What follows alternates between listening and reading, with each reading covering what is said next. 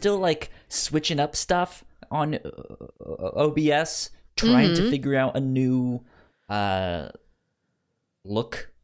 Yeah. I guess is what you could call it. So it's a work in progress. right now. Okay. I don't want to have that like lower thirds thing that we usually have down at the bo- bo- bo- bottom. I don't want Yeah. it there all the time. Okay. So I'm doing a thing where I can like turn it off and on. They know that we are talking about death defying Dr. Mirage this week here on the review show. Mhm. That's the podcast that we're doing this week. Hello, everyone. How are you guys? This is episode 90 of the review show. My name is Kyle Springer. I am joined by Melissa Wilkinson. Melissa, Yes. how are you doing? I'm good. How is your beautiful warm weekend, Kyle? Yeah, it is fantastic. It's like 70 degrees here in Richmond, and that's unheard of. January 13th, and it's 70 degrees outside. You and I are on a similar longitude, whichever is the horizontal one. And St. Yeah. Louis can also get mild in January. I think it was like in the 50s, getting close to 60 last week. hmm But last night it sleeted and snowed several inches, and the whole Oh, wow. world out there is just like white and mushy, mushy and That's- crusty. That's the worst kind of like snow, like the day a- after where it snowed enough to like stick around, but it's like Mhm. half melted and it's all just slush. I don't. It's not bad. The roads are still slightly iffy in you know in Mhm. like the corners of some parking lots or on like little neighborhood roads. The major ones are fine, but Yeah. the sun hasn't come out yet. There's enough like transportation and heat on the ground so that the roads are okay, but the trees are still covered in snow. So it is really pretty.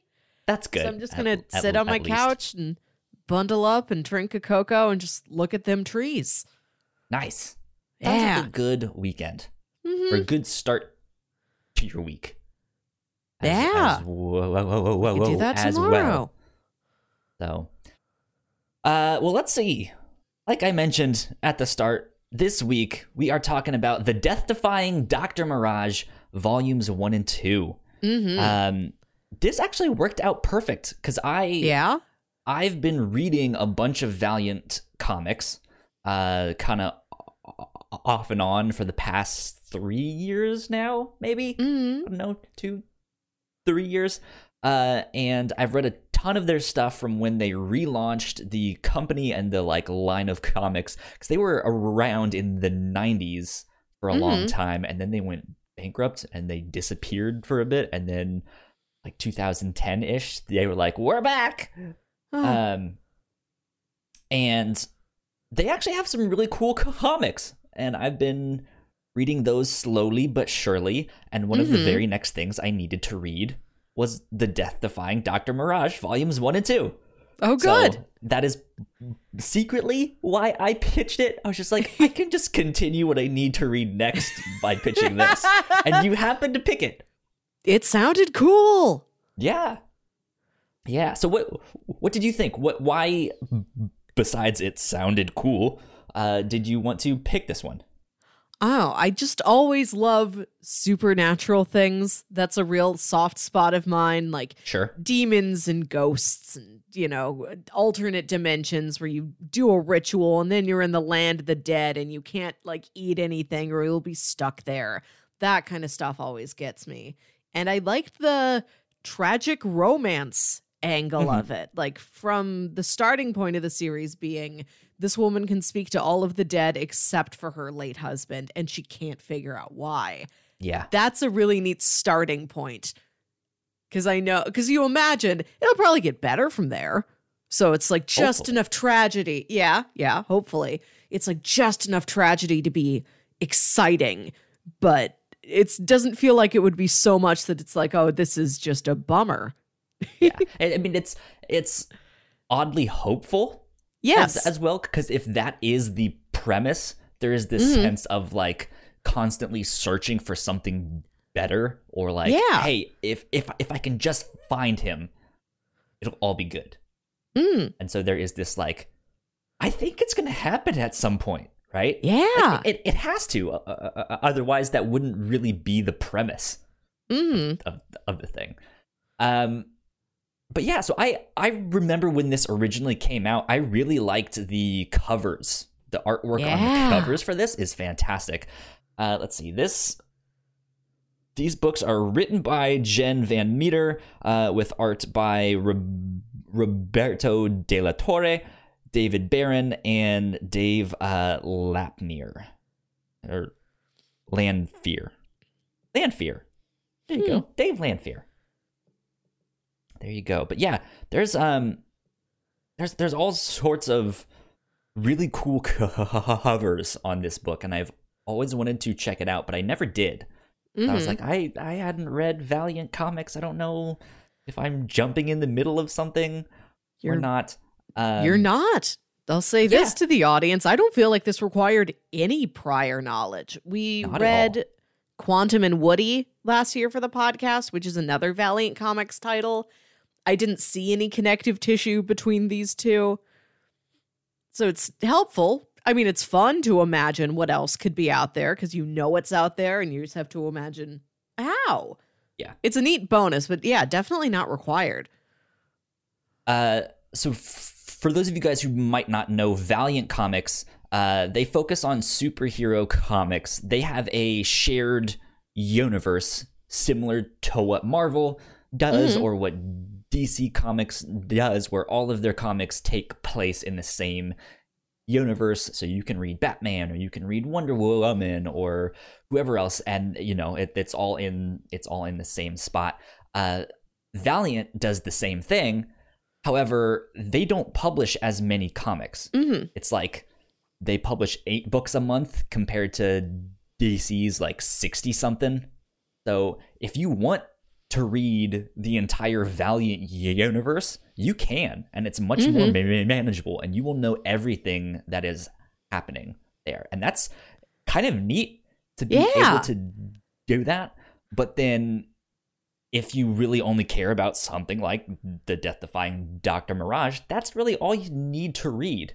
hmm Um, I will say, between Quantum and Woody and what we read here in the Death Defying Dr. Mirage, these kind of take place more on the fringe of the Valiant Okay. universe, which is why they haven't. There hasn't been much connective Okay. issue. I think I caught one re- reference to another book. Of like I think I've seen that term before. Hmm. Uh, so not not not not much. Um, but yeah, I I I like this. Uh, yeah. there there were some things that I really did not like, but we'll get into that in spoilers and stuff. Let's do a synopsis for uh, people who might not have read the, the read the book along with us. We encourage you guys to read along at home. Yeah, you can do it. This was all on Comixology Unlimited. So if you have that Comixology account, it is at that point free. Exactly, exactly. Okay, synopsis time. Okay. Death defying Dr. Mirage. Uh, Shan Fong is the main character's name. Shan Fong Mirage is her Hyphen Mirage. full name. Yeah. Um, she is a like a paranormal investigator type of person. Uh, it turns out that they used to have a TV show where they would talk about that stuff and, and investigate things. Yeah. Um, and eventually, her husband, uh, I, I guess the Mister Mirage, uh, Yeah. he passed away, Mhm. and he has been dead for the past five years. But Shan has the power to speak to the dead, and unfortunately, she can't contact her husband. That's the Mhm. only person she cannot find, and so she's like, "Something's up here." I need to figure this out. Why can I not talk with him? Um, and so the, the book kind of starts out from there. She gets hired for a job to go uh, in, investigate some paranormal stuff.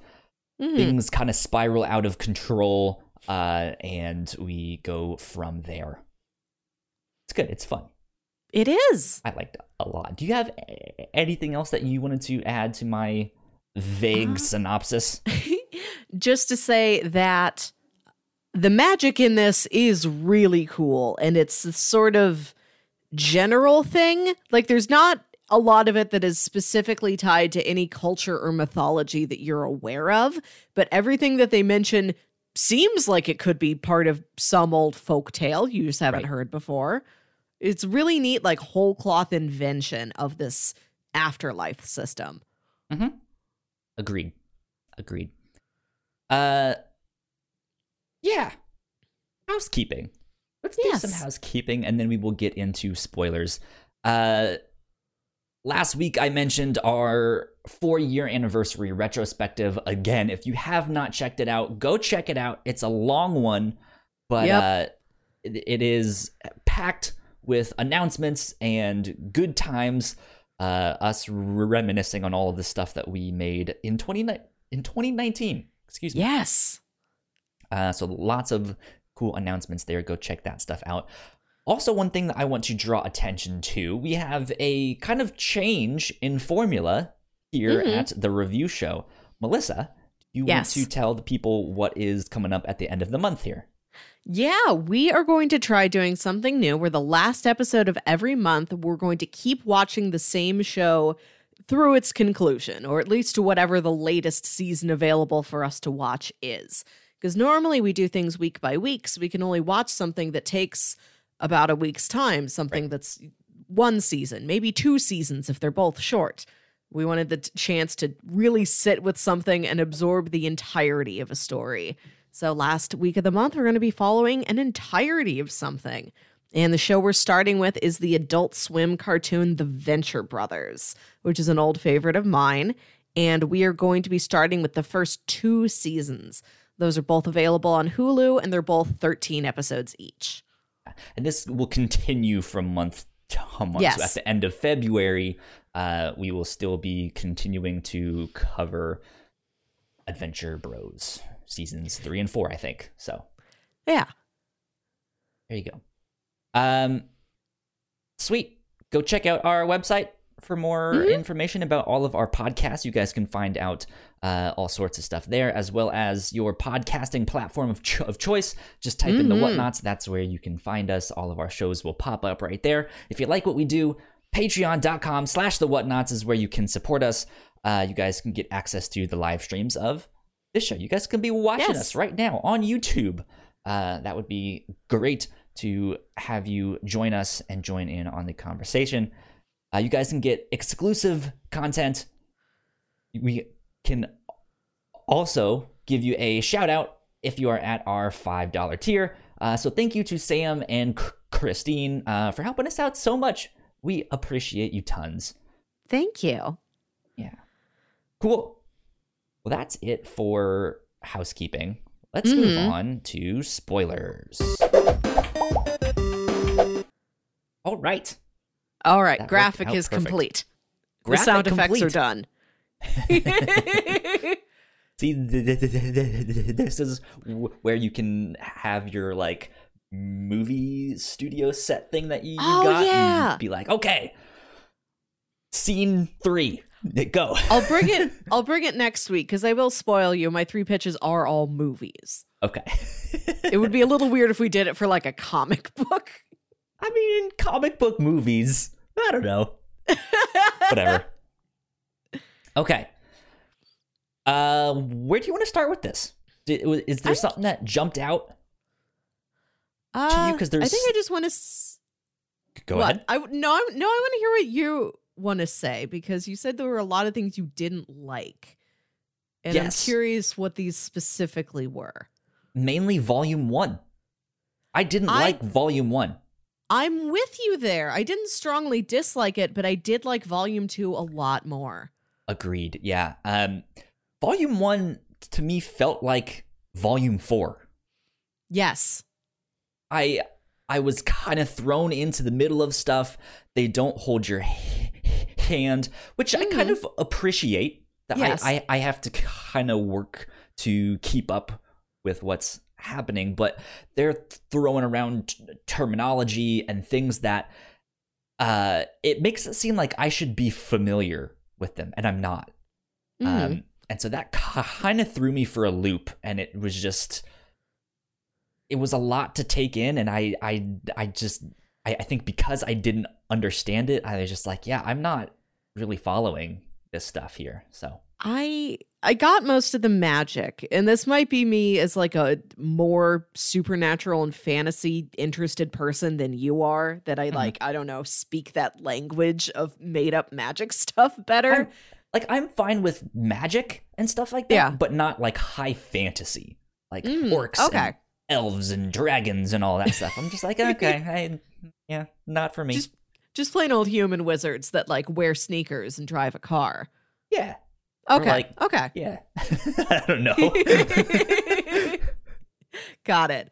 I I kind of liked being just put right in mythology wise, sure. but and I feel like I caught up well enough to all that, but it is a big bold choice that volume 1, like the end of the first issue, it's like, well, uh we're going into the netherworld. I'm doing a ritual. I'm going into the afterlife.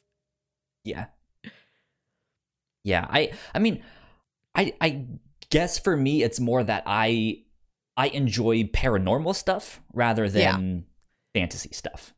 Yeah, makes and sense. that's what this does is that instead of showing you how the magic interacts with the real world, she's going straight into an all magic universe. Yeah. Um but I think for me I don't the person that was hiring her, Linton March, I believe is Yes. his name. I don't even really know what he was trying to get her to do.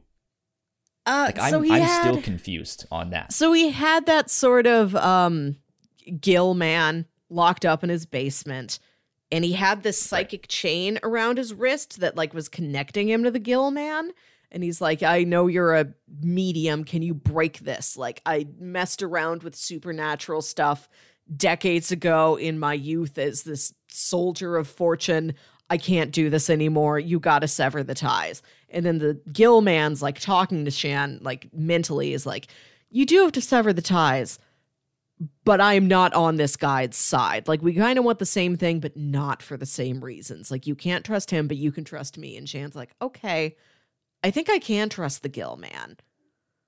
See, I I got that, but it made it seem like she wasn't supposed to discover this like weird Gill man oh, thing. Oh, yeah, yeah, because he's that's right. Because he's like, get this chain off of me. And then she hears like the Gill man talking to her from its like alcove behind a curtain in the basement. She's like, Yeah. "What's this? Does this have anything to do with that psychic chain on your wrist?" He's like, uh, yeah, kinda. Yeah, the stuff with Linton March is a little muddy, and he's got that group of like old co- cohorts that are there that are trying to like Some do. cult people, yeah. Yeah, yeah, and like I couldn't really tell any of them apart. They're just like all old white men in suits, and All I white people look alike. I don't like they they're all dressed the same. Like they're all like the same type of guy, the same archetype. They Right. not one of them felt like, well, he's the smart one. And that's, you know, that's uh the action one. Like they're just all kind of the same. That's Action And- Jim over there. See, it wasn't even like they were a you know, a mob or something where they have nicknames and like, you know, that's that guy's specialty. They sort of all Mhm. blended together and I could never exactly get a handle on like yeah, like I think what they had been doing is they had been it's like that Nazi occult thing that pops up in various narratives like an Hellboy. Indiana Jones sort of. Yeah. Yeah, yeah, it's it is very Hellboy. Right down to the Gill man. Yeah, there you go.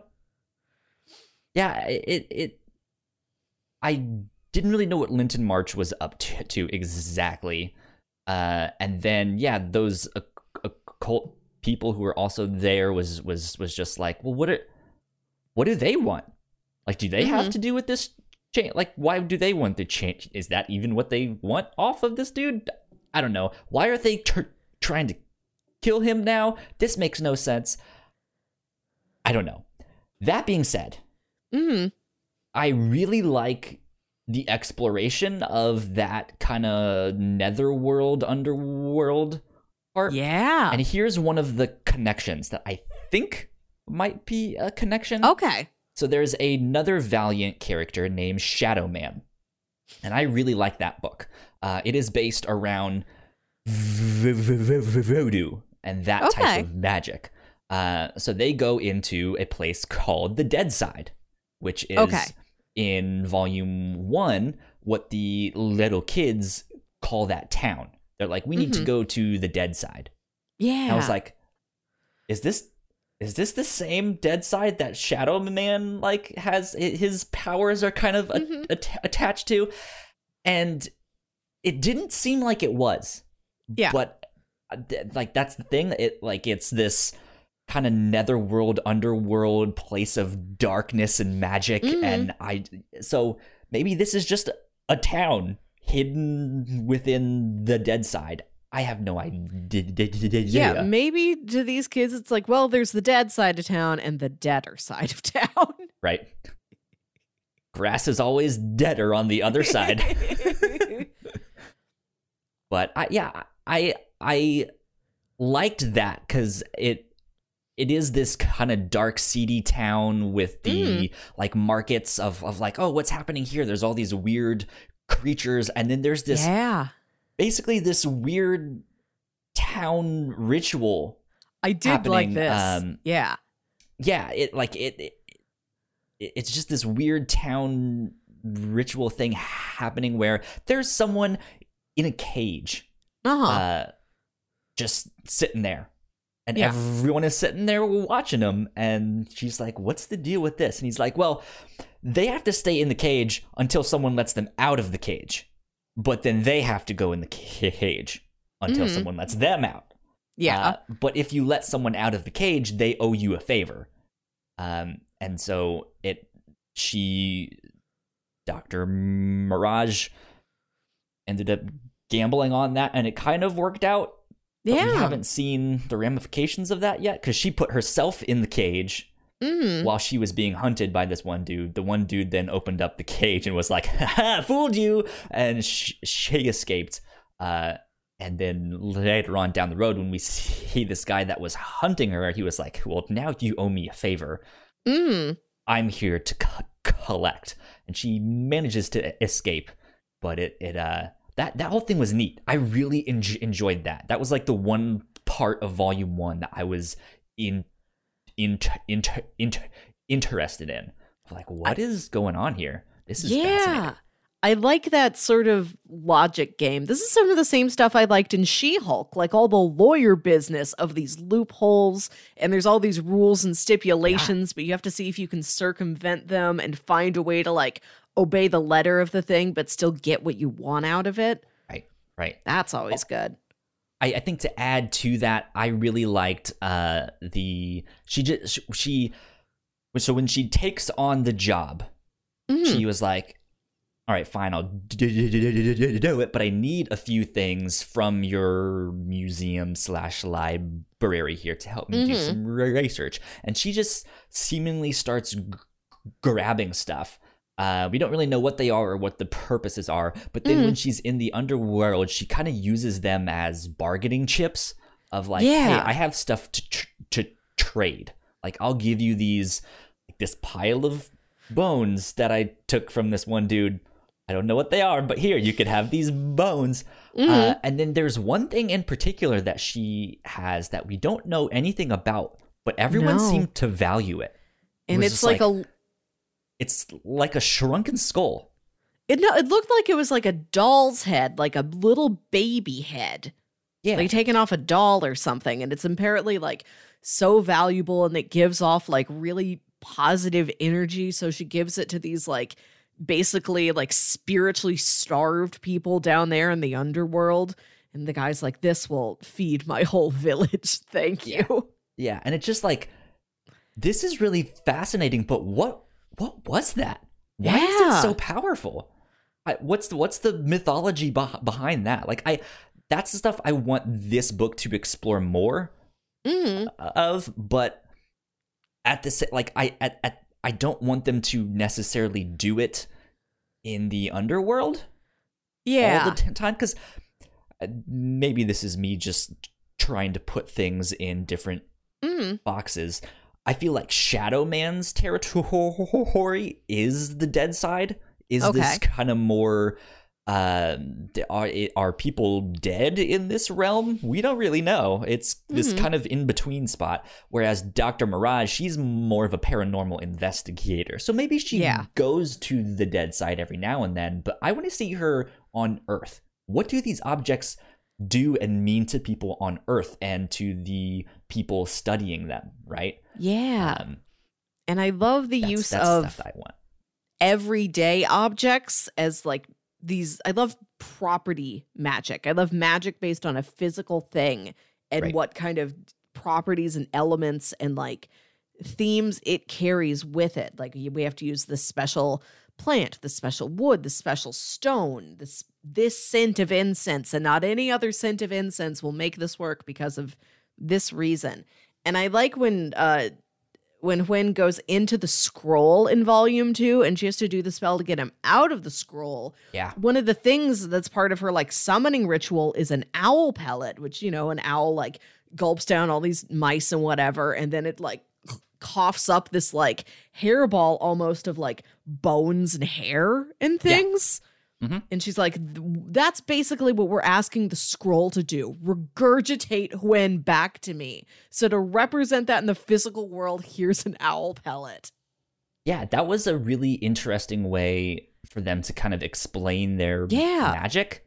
Uh, I, I I liked that a, a lot. Like I, I I don't need a scientific ex- Mm. explanation, right? I don't need an exact science, but this thing of like, hey, the stuff we use in these potions and spells and stuff, they're basically metaphors of Mhm. of we need it to do something like this Yes. we want the spell to bring this character out and like like spit him back out, right?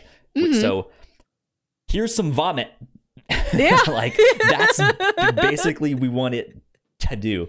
Um and I I really enjoyed that. Like that's a good explanation of why you would have these like seemingly random or strange Yeah. things being mixed up into a potion. I really enjoy- enjoyed that. That's always one of my favorite magic things is taking like an everyday, like natural object and turning it into something wild.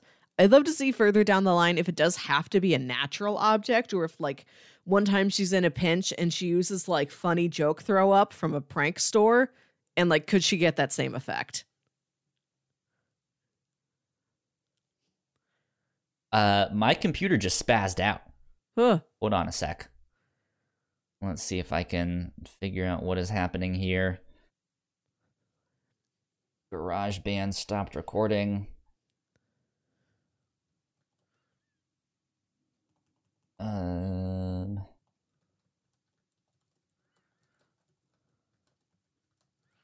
Okay. Here's what I'm going to have you do. I'm Mhm. basically just going to have you repeat what you just said in response to me being like, I really enjoyed that type of magic that they just did. Okay. It's always one of my favorite things in a magic story when the wizard takes a everyday physical object that we all know and just turns it into something wild because it represents this. It comes from this Yeah. natural line of this. And as silly as it sounds, I'd be intrigued to see like farther in the future like what does it always have to be a natural object because she's pulling out like the owl oh, pellet yeah. and like plants and woods and things and i'd like to see if when she needs to do a regurgitation spell again if she doesn't have an owl pellet could she take like a fake prank throw up from a joke store. And do enough people believe in the fake prank throw up that it works that it still Yeah, has that- enough that magic to it. Also, part of, I, I think, the collective mm-hmm. platonic thing of magic is it's about belief. Yes. Too the more that people believe in it the more power it it, it has. So mm-hmm. yeah i feel like m- maybe something like that joke vomit could work if enough people believe or don't know that it's fake and they just think that it's real Yeah, v- or if she has to right? like do an uh an exorcism uh her client is a clown Like nobody believes in funny joke throughout more than a clown. Right. Yeah. exactly. Exactly. Um but yeah, I I I, I think overall volume 1 if we had read that by itself, I think that may have turned me off Yeah. to this story as a whole. But volume two was really good. I I really enjoyed did- volume two. Same. I really dug volume 2 and there's a scene where they're like fighting in the on the sidewalk outside of of uh of Shan and Hwen's house that is so much more interesting and so it feels so much more high stakes than anything that was taking place in like the abyss Yeah. full of dead souls. Yeah. And like uh I really enjoy the artwork in Mhm. in this, but I think by volume 2 they really refined the style. I uh there's 'cause it- something I No, you can go ahead. Okay. uh, uh, okay. No, fine. Okay, you go first. let me just say this one thing fast and then you can go um i i, I think both art styles seem very kind of scratchy i think that's the yes. typical word that most people would would would use it has a lot of texture and i like both of them but i think in this world that we don't know in volume one to have that scratchy uh, Yes. look look to it it's a little bit hard to decipher whereas Same. on Earth with things that I know, it was just like, oh, okay, I uh, uh, understand what's happening here a lot be- be- be- be- be- be- better than I did in Volume One. Yeah, like the You can go underworld looks cool. The underworld looks cool, but it is so much more like texture and shadow, and it's less of a sense of like shape and dimension. And I get that. Like it's an underworld, like it's not a place of physical properties. Like it makes sense. But Mhm. just to have so much of the story be taking place there in the very first volume, it's just like a little hard to get a handle on the whole narrative. Uh, something I noticed, I think the artwork gets scratchier the more magic they're dealing with. Oh, interesting. I didn't exactly track this, I but like there's notice that. like if there's panels that's just about like we're talking about the house. You know we're talking about a relationship. We're talking about our tv career. Like the artwork is cleaner? I didn't like study this. I just sort of kind of noticed it and i don't know if that was intentional or if i'm i'm just making things up. Hmm. Might have to go back and investigate. Yeah, I will say I loved uh what volume 2, well what both volumes did with the word bubbles because volume 1 has a lot of really nice fonts to it. Like when these underworld deities are speaking, they've got that kind of Thor looking script to all their word bubbles. And in volume 2 when um Oh, I just read this. What's the bad guy's name in volume 2? Let me look that up. But when that you know guy is terrible with names. I just read this. There's a D in it. Uh, when that guy is like casting spells, his word bubbles are just like these hieroglyphic looking pictograms. Yeah. Like it's just like he's just shouting knife, knife, knife Yeah. when he's trying to like That launch an attack spell on someone. And then there's a part where like Hwen is fighting him back, and Hwen's word bubble, there's no word in it, and it's just entirely filled with a rainbow gradient.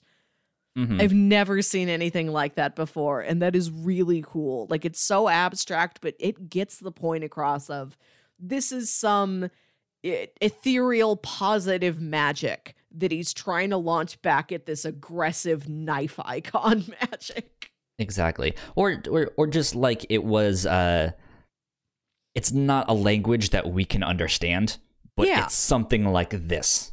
Yes. Here's a symbol of a sword. Uh let's see, let's see. No, there's Linton March. What was his Say the dude's name. I'm looking on Comixology here. DeWalt. That was his last thank name. You. I've been surrounded by other like two part last names recently, and I'm like, it's not Don DeLillo. That's an author. It's it's somebody else. Okay. Yeah, all that stuff with First. DeWalt I, does it also start with a D? I don't know. We don't have to be on first name basis with the bad guy. Like we're not friends. We can just be the like uh Newman from Newman. Seinfeld. DeWalt. DeWalt. Okay. Yeah, I, we'll figure it out sometime Mhm. else. I will say that I one thing I liked about both volumes is that the story is set in Southern California, and it does feel like Southern Mhm. California. Like when she goes to Linton March's mansion, it is this like Spanish style, like it's all stucco and like wrought iron, and like she has this little beach house. Like everything looks like it would belong there. And then in volume two, we get to travel a lot more. We go to that really pretty like it was again like this old Hearstian mansion that has been converted now into like a tennis club and country club. Right. And the part where we go to Barcelona and they're trying to find this place and Hwen's like, how do you how do you get to where she lives? And and uh Shan's just like, well, you just have to walk around and think about a blue door. Think real hard about a blue door. And the more you walk around and the more you think about it, the blue door will appear. And that's her house. name was Dennis, I think. Dennis Dennis De. God damn it, I forget his name already. DeWalt. DeWalt or DeWitt? DeWalt? DeWalt. DeWalt? DeWalt. Let's stick with DeWalt. Yeah. You know, like you guys power know, tools. You guys should know by now that we are terrible with names, or at least me. I am. I'm usually better. Oh well. I'm, I'm Um, not on my A game today. but yeah, yeah, the the artwork was fantastic. The environment was neat. The fonts were neat. I really enjoyed the colors. There was a lot of Mhm. great colors where each panel was or each page was like washed in red or blue or here's an Mhm. all green page and it, it just it it it worked really nicely to Yeah. give these environments um kind of a more cinematic feeling to them. So I enjoyed that a lot. Yeah.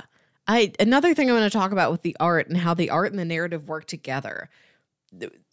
When you first pitched this to me last week, I googled it and I noticed she has this kind of like sci-fi looking like slick suit kind of deal.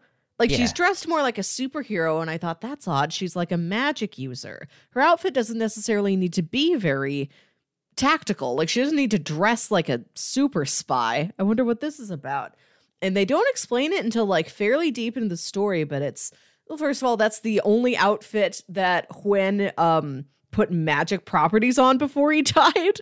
Like he Yeah. was enchanting that outfit to be like extra protective and things like that. And he only got to the one so she wears this one outfit like she is a superhero all the time.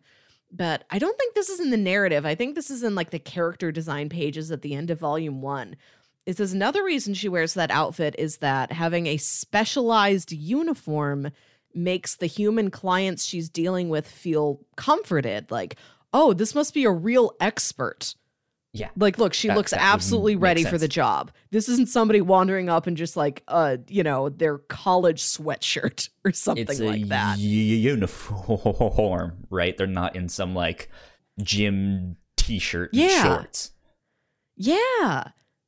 I liked that part of it. And I liked how much of what Shan was trying to do was to comfort people that she's Mhm. dealing with. Like her and Hwen used to host this reality show about like speaking to the dead, and it's not this like sensational ghost hunters thing. It seems like a real practical advice to living people about they keep calling it like the spiritual ecosystem. Like they're mm-hmm. really there to make living people feel better about the concept of death and spirits. Like it's really Yeah. benevolent, which I wasn't expecting. Yeah.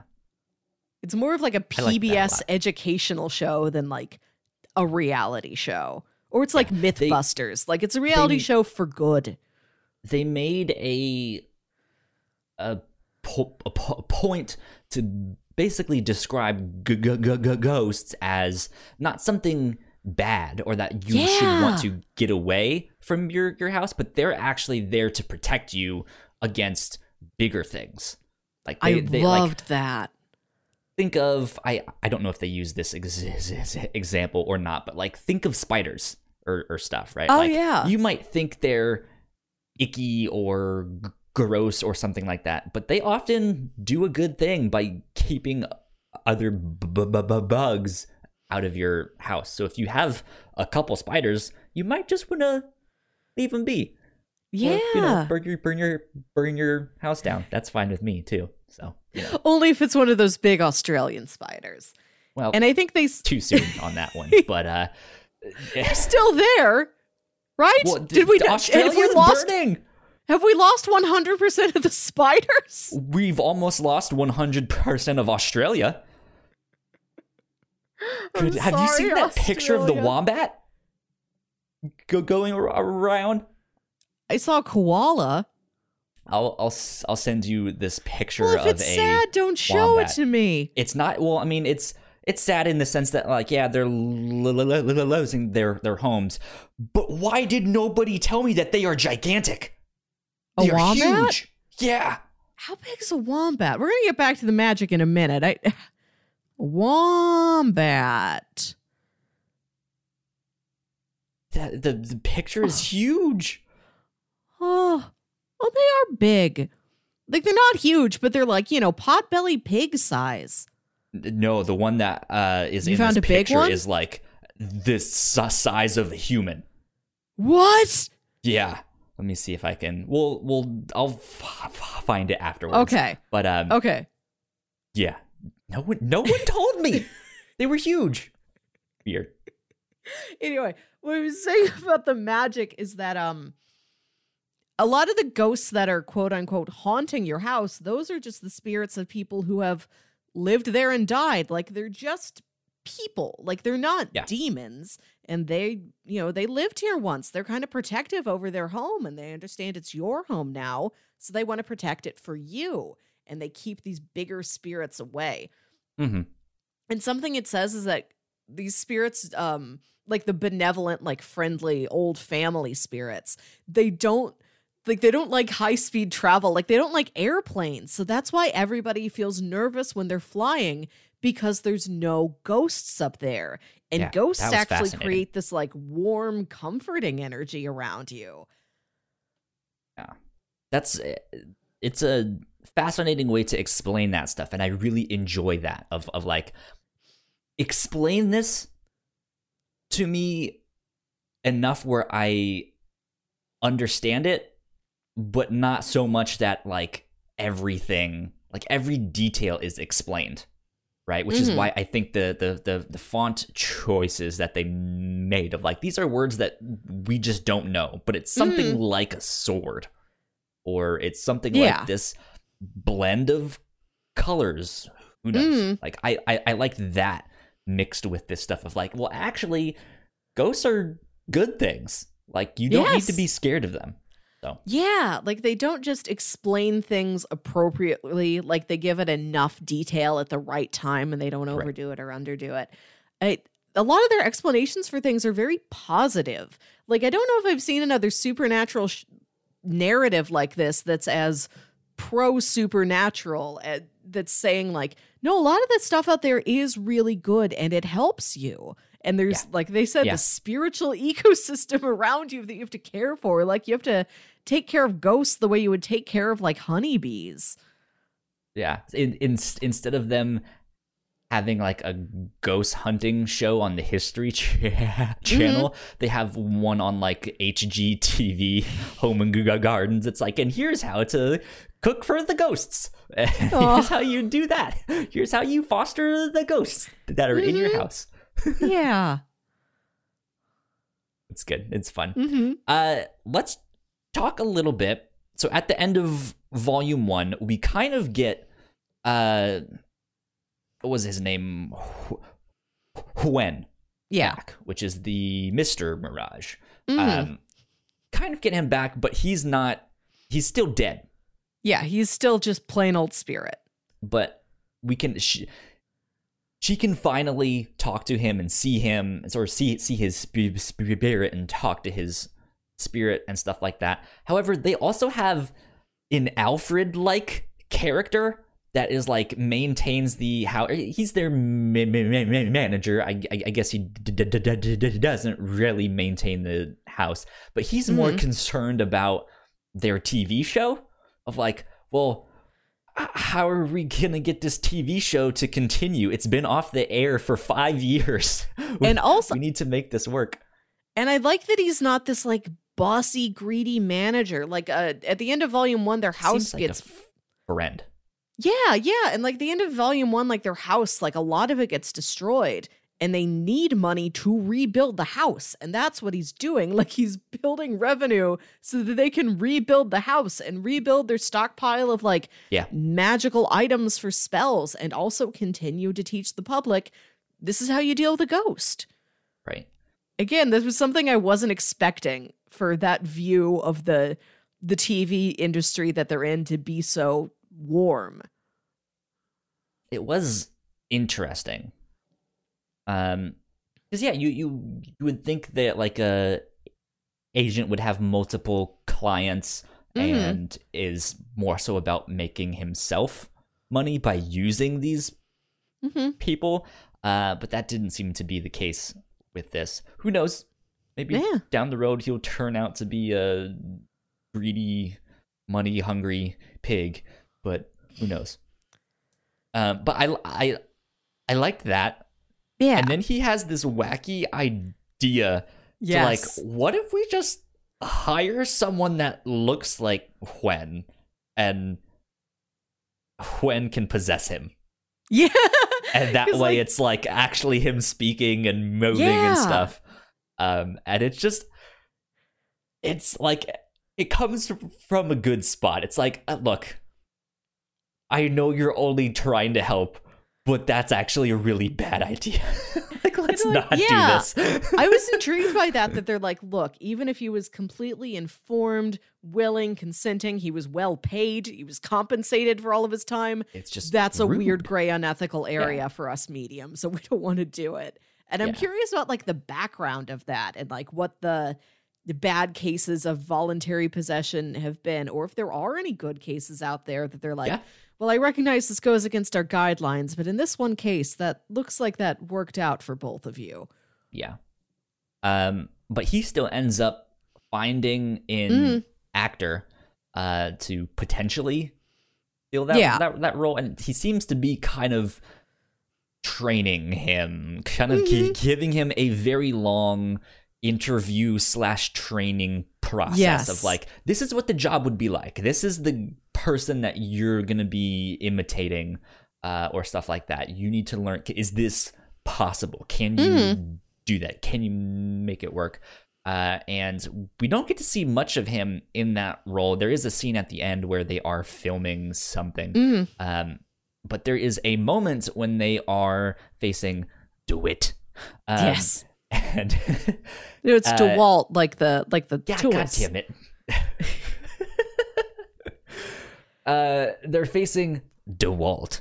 Uh, and or they they they go to his old house and they're trying to figure out how to get in there without having the proper clearance or uh like hey we're not members of your tennis club but we need to go back and do all this secret stuff that you don't want to know about and he has this like moment where he just kind of shines and he is just completely Yeah. playing this role and afterwards Shan is like that was still really weird but thanks that helped out a lot I the actor's name is Alex, and I did really like him because he's so gung ho and enthusiastic about everything. It's this kind of like live in role Yeah, which is like he's an, an odd i mean I, i'm i'm not an actor so i don't know if that is something that Mm. is very sought after of just like this is the one role you will have for the next 10 years that's it Mhm. and it's basically a live in role like you will Mhm. live as this person uh that that's a deep deep role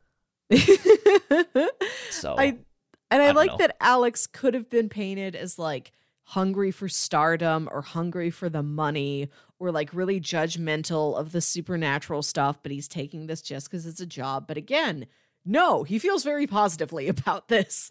I liked Yeah. all the small ways in which this was a really positive story. Mm-hmm. Well, the the one thing I can maybe think of that why he wouldn't be as surprised Mm. with the supernatural, uh, a little bit of spoilers for some other Mm. Valiant comics, but uh, people have like recently have been finding out that people with superpowers actually exist and they have been Mhm. around for a long long t- time um, there was an event that i read uh, over the winter break just a couple weeks ago called armor hunters uh, in which basically mexico city gets destroyed Oh. by an alien robot. Um, and it, it is just completely gone. And so they know aliens exist, they know people with superpowers exist. So maybe him not necessarily being like, ghosts? What? They're real? Uh, uh, maybe him not reacting that way is more of just like, okay, so we have aliens, giant robots, sp- people with superpowers, and ghosts. Mhm. I guess that makes sense. He does also mention that he used to watch the original uh Shannon Hwen TV Sure. show when it was airing like five years ago. And he's like, Yeah, I watched that when I was a kid. And it's been off the air for like five years. So he's like a young guy. I imagine he's like college age, maybe. Yeah. Like eight, 18 to 22 ish. Yeah. And he's just this like fresh faced puppy dog. Ugh. Show business is gonna ruin him.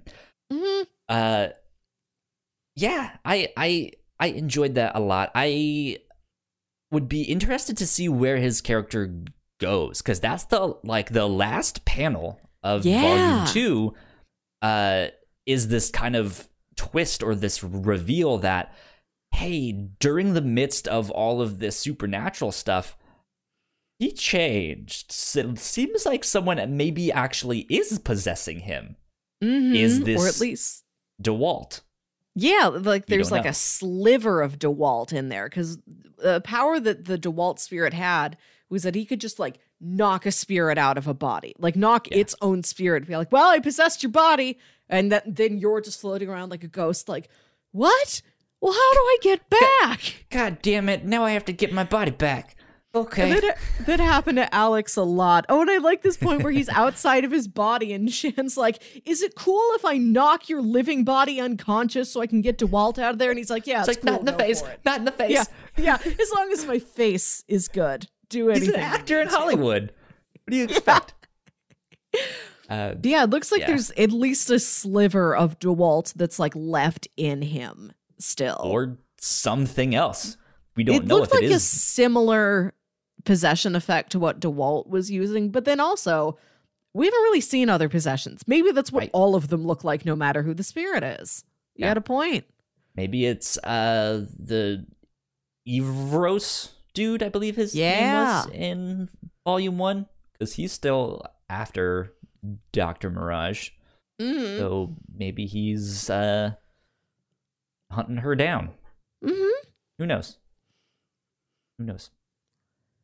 I I one thing I also thought was neat was that monocle that they they had the like household that they went to in volume 2 there was a family who that was like yeah we know ghosts exist there's a bunch that live here in this house cuz they're all family uh, but they had this like monocle that al- al- al- al- allowed them to see the ghosts I, I, I thought that that that was neat. Like that Yeah. that kind of supernatural stuff is exactly what I want um from from from this book. Not necessarily we're going to spend a whole adventure in the dark, the dead side. Yeah. That's just me. It's like, yeah, I would rather see just a bunch of everyday things made magic instead of here we are, Mhm. 100% magic worlds. Exactly. Yeah. It's like, could you imagine a Thor movie where it's all Asgard? Something would be missing. I mean, certain things about that would be fantastic. I I would kind of like to say that, but I think that's the thing. I think Thor feels at home there, and I That's true, I that's don't true. necessarily feel like Doctor Mirage feels at home. Yeah, it's There- not like she just goes on jaunts through, you know, the netherworld. Yeah, because she she she she knew enough to be like, okay, I'm in a world that I don't understand. What Mhm. are the rules? Yeah. And she was smart enough to ask, like, is there things that I should be aware of? Things I shouldn't say, people I shouldn't talk to, spots I shouldn't go. Um, and they didn't really give her much help, but enough to to to be like, all right, go that way. One thing that bugs me now that I'm thinking about it, Eh, not not in that it's annoying, just in that it's interesting, and I wonder what like narrative things might come out of this. It is very easy for her to get into the underworld. Like it seems like she has very easy access to the ritual that does it and all the objects needed for the ritual. And I'm like, if mm-hmm. it was that easy for you, how easy is it for other people? Are there other people just wandering around the netherworld? Like, why is that among all these magic things she has to do? Why is that one of the simplest things? Yeah, that uh, that's an interesting p- p- point. I I feel like I I mean they they do place a lot of emphasis on ritual and how Mhm. ritual doesn't necessarily need to be exact, but there is intention behind it. Mhm. So if you are an amateur, you might not get it right, even though you have Mhm. all the aspects right, or you have all the right in in ingredients. Uh, you might not have the right intention or the right uh, feeling because they they Mhm. they said like you need to trust your gut with this stuff. Um, so it, it might be that where she is experienced enough that it is easy for her Mm-hmm. but I, I mean we've only read two volumes here. I'm not sure how much more of this book there is. I, di- I didn't check um but it, who knows? That might be something they explore down the road that she i mean it did look like she went through extensive training. Mm-hmm. there was the stuff when she first met uh yeah. her husband and they started learning all of that stuff. Ghost I- hunting school I did like that, that she went to school for this and she literally has a PhD in doing what she does. Yeah, that's fantastic. Um It's good. Like I would also kind of want to see that that's the story. Like what are they like in school? What were their adventures like together?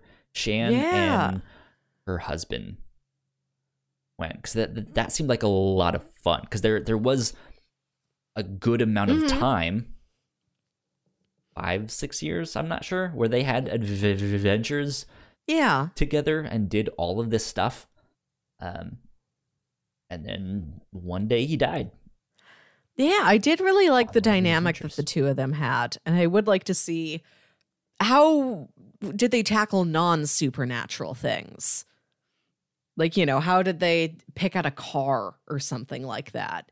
You know, where how did they pick their wedding venue? Like how do you tackle just a normal problem? Just a little bit of that sprinkled among all this magic and ritual would be interesting. i mean we're, we're still gonna get that now that Mhm. his spirit is back and Yeah. around uh, it's just a little bit of a different dynamic because she's the only one that can see him and, t- and talk to him besides Mhm. us as a writer. That's right. We also can. Yeah. We have magical powers. Oh my gosh. We can talk to him. We can talk to ghosts. uh, but yeah, it's good. It's fun. Uh, I one like thing, uh, a lot. yeah, one thing I'll say real quick that I liked about the relationship is that this friend they're going to go meet in Barcelona, Selena, it said that her specialty is sex magic. And Hwen asks Shan, so so when I was dead, d- did you guys? And Shan's like, well, she offered, you know, her like she's always trying to make you feel better, and that's her specialty. And like, you know, support the whole body, you know, start there and that'll affect your spirit and all that. And she's like, I thought about it, but it wasn't right. She was very understanding about it. I like that. Nice I thought moment. that I thought that was sweet. Yeah. And then also there's that um I forget at which point, but there's some female ghost flirting with Hwen, like Yeah. kind of indicating like, well, you and your wife can't touch each other, but like But we since can. we are both ghosts, there's some sort of mischief we can get up to. And he's like, Dad, sorry, ma'am, I am mon- monogamous. yeah, I am very much a g- ghost and very much monogamous. Sorry. I, I, but I like that that's what he says instead of I'm married or that's my wife. Like he says it like, oh, this is a choice I've made. yeah. Like they are both very specifically devoted to each other in in this monogamous relationship. But there's things like Shan says something like uh, when she tried dating again after he died, she's like the like sh- no no no it was um he when Alex is trying on Hwen's old clothes, Hwen's like, does he look better than me? It's okay, you can tell me. And Shan's like, no, you always look the best to me. Like it feels Yeah. very specific. I I don't know. Like we haven't seen any other like married couples yet, but this seems like a story where we have this very specific devoted monogamous Yeah. couple, but it seems like that's No them. looks better than you in or out of those clothes. but like any other couple they encounter could be uh, making any other kind of life choices. Like it seemed like this was the narrative st- like state on this is what this couple is up to. Them specifically. Monogamy, big deal for them. Others we have yet to see. Could be different. Yeah. It was good. Again, just like I, I just wish Volume One was a little bit more uh, first timer friendly.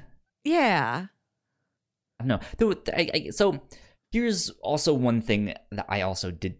I I don't want to say didn't like, but I Mm, struggled with. yeah. I don't know if I like the dialogue in this book, Okay. I and it, it mm, I'm I'm struggling to explain that and put a finger on like what exactly I didn't like about it.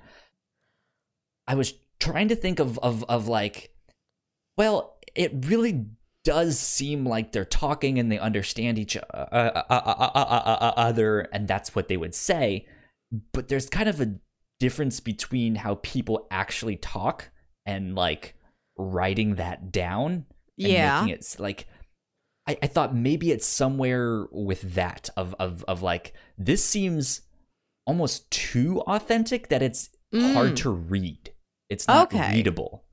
Um, if that makes if that makes sense. That's a strange thing to kind of nitpick at, but I don't know if It- I it- really picked up on that, but I will say I think there were times when like the exposition they were giving, not all of it really got through to me. And that might have just been me. Yeah. I might have been tired. I might have been like, well, I know I have to have this finished by a certain time. So I'm kind of just like watching the pages count down, like, can I finish this? Which is unfortunately sometimes a drawback to this format.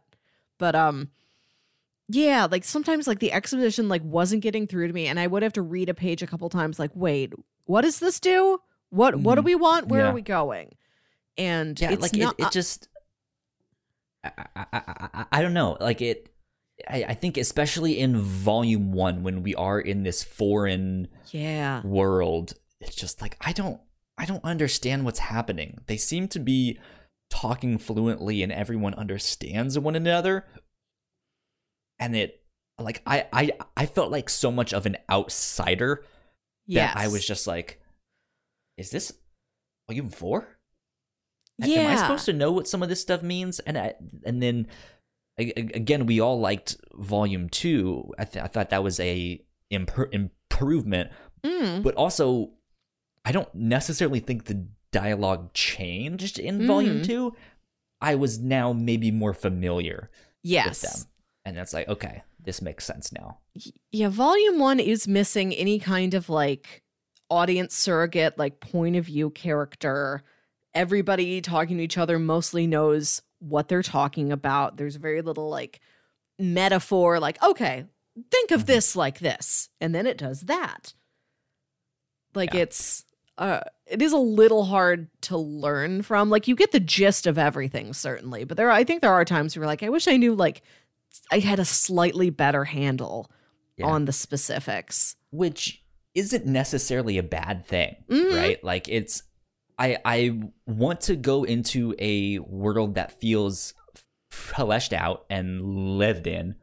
Um and I, I think volume one absolutely felt like that. But Yeah. they were dealing with things that all the characters already seemed to be familiar with. Yeah. and I was not.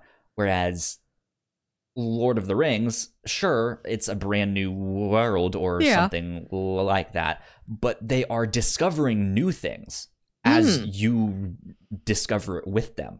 And like I I I didn't feel like I was discovering things with them, if Mhm. that makes sense. Yeah. I get that. I will It- say it was it was still just like I you guys know what's happening here. I'm just gonna yeah. tag along. the story is nice, but the dialogue doesn't have like a tremendous sparkle to it.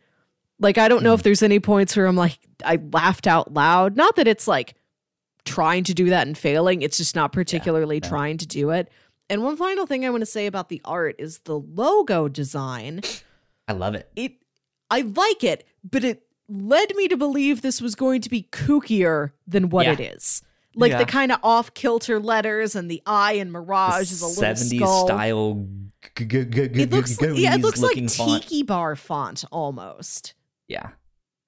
I, I mean, it looks like more, it looks like something you would see in a Venture Brothers. yeah, yeah, and just to have a story that is nice, but it is.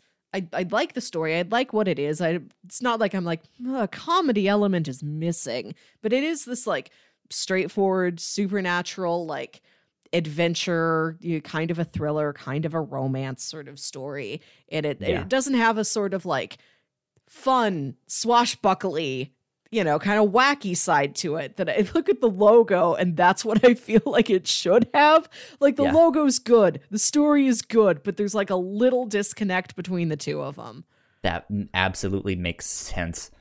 Um, yeah, I, I I wonder if the book heads in that direction after this. yeah Who knows? Mhm. Who knows? Good stuff. Uh, I think that's kind of all I really have to say about Doctor Mirage. mm-hmm if you had to recommend some things to people if they liked this, what would you recommend? First off whenever i think of a couple dealing with the afterlife i think of beetlejuice Okay.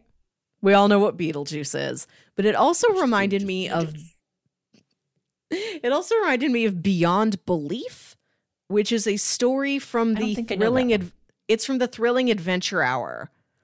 Okay. Which, if you're not familiar with that, Thrilling Adventure Hour was a series of audio drama podcasts, Mhm. and they're still running uh, in kind of a modified format. And I think a lot of their back episodes are um, paywalled at this point, so I don't know how accessible it is unless you have like.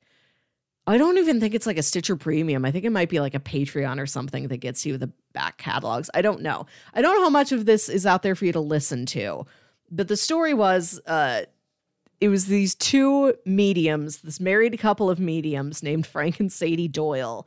And they were this like, you know, early 20th century like high-rise apartment like rich aristocrats like always like toasting each other and drinking cocktails. Like they've got this like great gatsby aesthetic to them and they're mm-hmm. mediums. Like they can talk to ghosts and all these people come pounding at their door like well i got, I got a ghost. I got a werewolf. I got a fairy. I got a boogeyman. And they're like oh fine. We'll help you if you'll leave like all they want to do is sit in their apartment drink and flirt with each other. They are head over heels for each other, like even this deep in their marriage. They're also like this incredibly tightly bonded, like power couple. There's like, well, fine, we'll see if we can solve your vampire problem. But, honey, pack the vodka. The vodka's coming with us.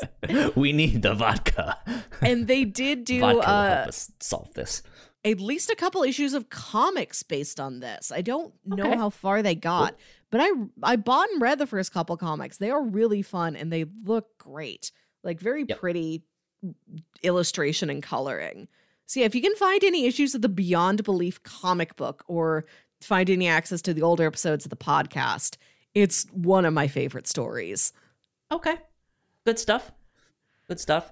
Um, I mentioned Shadow Man Mm. uh, earlier in the show. I think if you like stories involving magic, uh, Shadow Man is one to check out. Like I mentioned, it deals more with voodoo and and all of that side of things, but it is the kind of darker stories of uh, magic within the Mhm. Valiant universe. Uh, so that would be something to check out. I really enjoyed that book. Um, I think another good one would be Doctor Strange. If Yes. maybe you want some Marvel stuff, there is the movie that you guys can go check out if you guys want that.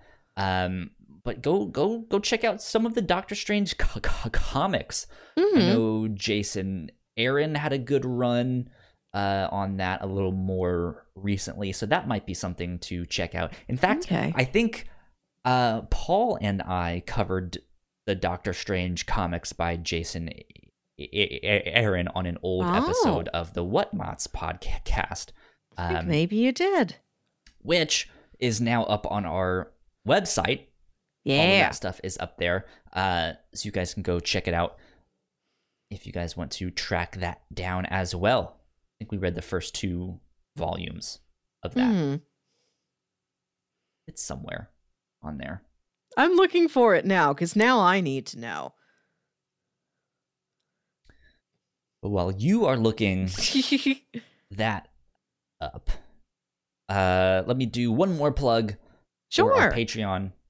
Uh, if you guys enjoy what we do here at the Whatnauts, uh, please consider supporting us on Patreon. We are literally one dollar away from reaching our first goal. Uh, we are tr- trying to reach fifteen dollars a month.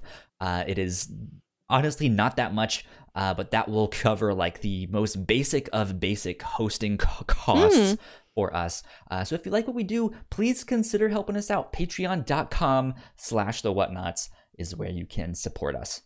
Uh, and th- throw us some pocket change. That would We'd out appreciate it. t- I did double check. You guys did cover on episode 41 Doctor Strange volumes 1 and 2 from Jason Aaron and Chris uh Bachalo. Mhm. Oh, thank you. I'm glad you knew. I think that's how you say his name. Say it with confidence. DeWitt. DeWalt. right, exactly. Kyle, are you ready for the pitches for next week? yes, I am excited to hear what they are. What do you got? Okay. So last week with Sherlock and John, the game was afoot. And this week, The I'm game is a hand. I'm going to pitch that dissevered hand movie back to you this week. Right? No, I'm I'm not tired of games yet. So I have 3 movies that are all about games. Interesting. Okay. Yes. Pitch number one is a new release. This is a movie that just came out last fall. I didn't get out to see it in the theater, but it is available for rental now. I saw it at my local Red Box at the grocery store this weekend. Good and I'm like, Redbox. I've been meaning to watch this. Let's see if Kyle wants to watch it. This is a movie called Ready or Not. And the plot of this that one. it's uh, i think it was like a slightly smaller movie I, I don't think it got very big but everything i've heard about it was that it was really fun and it's got a neat premise where this woman marries into this family that are like old money millionaires because they're board game magnates they have this huge board game enterprise it's like marrying into parker brothers They have a, a monopoly on Monopoly. exactly But uh, thank you. I'm here all week. So it's uh i believe it's her wedding night. It's after the ceremony. There's like a private gathering of immediate family members just her and everybody and her new husband's side the family are there at the family mansion. They're like well we have this tradition that we do every time a new person marries into the family we're all going to play a game together. And you get to and like there's like a you pick a card you spin a wheel something like you pick one of the games and it's and the game she ends up picking is hide and seek. But it's like m- mortal hide and seek. Like you Hmm. need to survive the night. You need to win hide and seek in order to stay in this family, or we are going to kill you. Interesting. Yeah. Okay. I think most of the movie like takes place inside this mansion and it's just all this game. It's a big hide and seek game inside of this mansion. And the movie poster is her in her wedding dress, I think holding like a shotgun or something. Like the kind of like decorative shotgun a rich person would put over a fireplace. Right. Yeah. Or I guess anybody. Like if you've got enough money for a fireplace and a shotgun, you could do that. it's attainable to all. Yep. So pitch number one is ready or not. Gotcha. Pitch number two these next two movies are both specifically about game shows. Okay. Yeah. The next pitch is Quiz Show. This is a 1994 movie directed by our old buddy Robert Redford. Hey there, Robert Redford. And the story of this is it's based on true events and it's set in the 1950s when like quiz shows are the popular thing on TV and TV itself is brand new. And people don't know what to put on TV yet, so they're like, "Oh, let's just make No whammies, no whammies, no whammies. Come on. Press Your Luck wasn't a trivia game show though. This is like trivia game shows are like big on TV here in the 1950s. Sure. And it says An idealistic young lawyer working for a congressional subcommittee discovers that TV quiz shows are being fixed. His investigation focuses on two contestants on the show 21 Herbert Stempel, a brash working class Jew from Queens, and Charles Van Doren, the uh, the scion of one of America's leading literary families. And so the creators of the show kind of set it up so that Charles Van Doren would win because he it looks better. He's like the shining darling poster boy and they're like he should be the winner. So we're going to like secretly feed him answers. So it's all about like him realizing what he's gotten wrapped up in, the other contestant realizing he's been cheated and this um Interesting. and then this uh, lawyer realizing, oh, there's so much illegal stuff going on now, and it's all based on real stuff. Okay. I watched this movie in my high school media class. It stars Ralph Fiennes, and this movie made Ralph Fiennes one of my very favorite actors. there you go. Did you have a, qu- a qu- quiz on the qu- quiz show? I don't know if we actually had any projects related to it, or if it was Missed like opportunity. it's just movie time. Kids watch the movie. Okay. Hmm. Pitch number three, the next game show specific movie. This is Slumdog Millionaire. Gotcha. This is the 2008 film from director Danny Boyle. This is the story of Jamal Malik, an 18 year old orphan from the slums of Mumbai who is about to experience the biggest day of his life, according to IMDb. With the whole nation watching, he is just one question away from winning a staggering 20 million rupees on India's Kaun Banega Crorepati, which is the Indian version of Who Wants to Be a Millionaire. Okay. When the show breaks for the night, police arrest him on suspicion of cheating. You're just a street kid. How do you know all of this? Desperate to prove his innocence, Jamal tells the story of his life in the slums, and every story from his life connects to knowing the answer to one of these Who Wants to Be a Millionaire trivia questions. I haven't seen this movie, but I remember it being really well received when it came mm-hmm. out. And it's something I've continually been curious about because it just seems like such an interesting premise and framing device for a movie.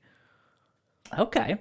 Yeah. So our three movies this week are Ready or Not, Quiz Show, or Slumdog Millionaire. I remember when Who Wants to Be a Millionaire was like the TV Mhm. show you had to watch. Yes. What a time to be alive. Um Oh man, I don't know. I uh I I kind of want to I kind of want to do the first one. Ready or Not? Yeah, Yeah. cuz that's It just seems sounds really so fun. out there. Yes. Just like beat us in hide and seek and you can marry into the family. But if you lose, we get to kill you. and from the trailer, I saw like the family is like, it's kind of like a dark comedy. Like they're a little bit more inept than they are sinister. Mhm. This movie seems like it's kind of in the vein of like Knives Out or Clue or something like that, Okay. where it is this like, you know, kind of ch- cat and mouse game chase, but it's like a little wacky. And it's in a beautiful mansion. Okay. Yeah. There you go. It's c- c- called Ready or Not. Yes. Correct? Okay. Yeah. And this just came out. I don't know where it is available yet, but like I said, We'll I saw it, out. at my local Red Box. I imagine most of us walk past a Red Box in our weekly lives, even if we don't stop and look at it. Your library might have it. You might have a local video store. Having fun's not hard when you got a library card. No. Good. Uh, we will do that for this next week, ready or not. Uh, so, ready or not, get ready Yeah. for ready or not. uh, Melissa, where can they find you on the interwebs? You can find me on Twitter and Instagram at WilkyWit. That's W I L K Y W I T. You can find me at Yo Kyle Springer on Twitter and Instagram. And if you guys want to stay up to date with our shows, we are at the Whatnauts on Twitter. Uh, and I don't know what else to say at the end here, so we're just gonna end it right there. Yeah. We'll see you next time. Bye. Bye.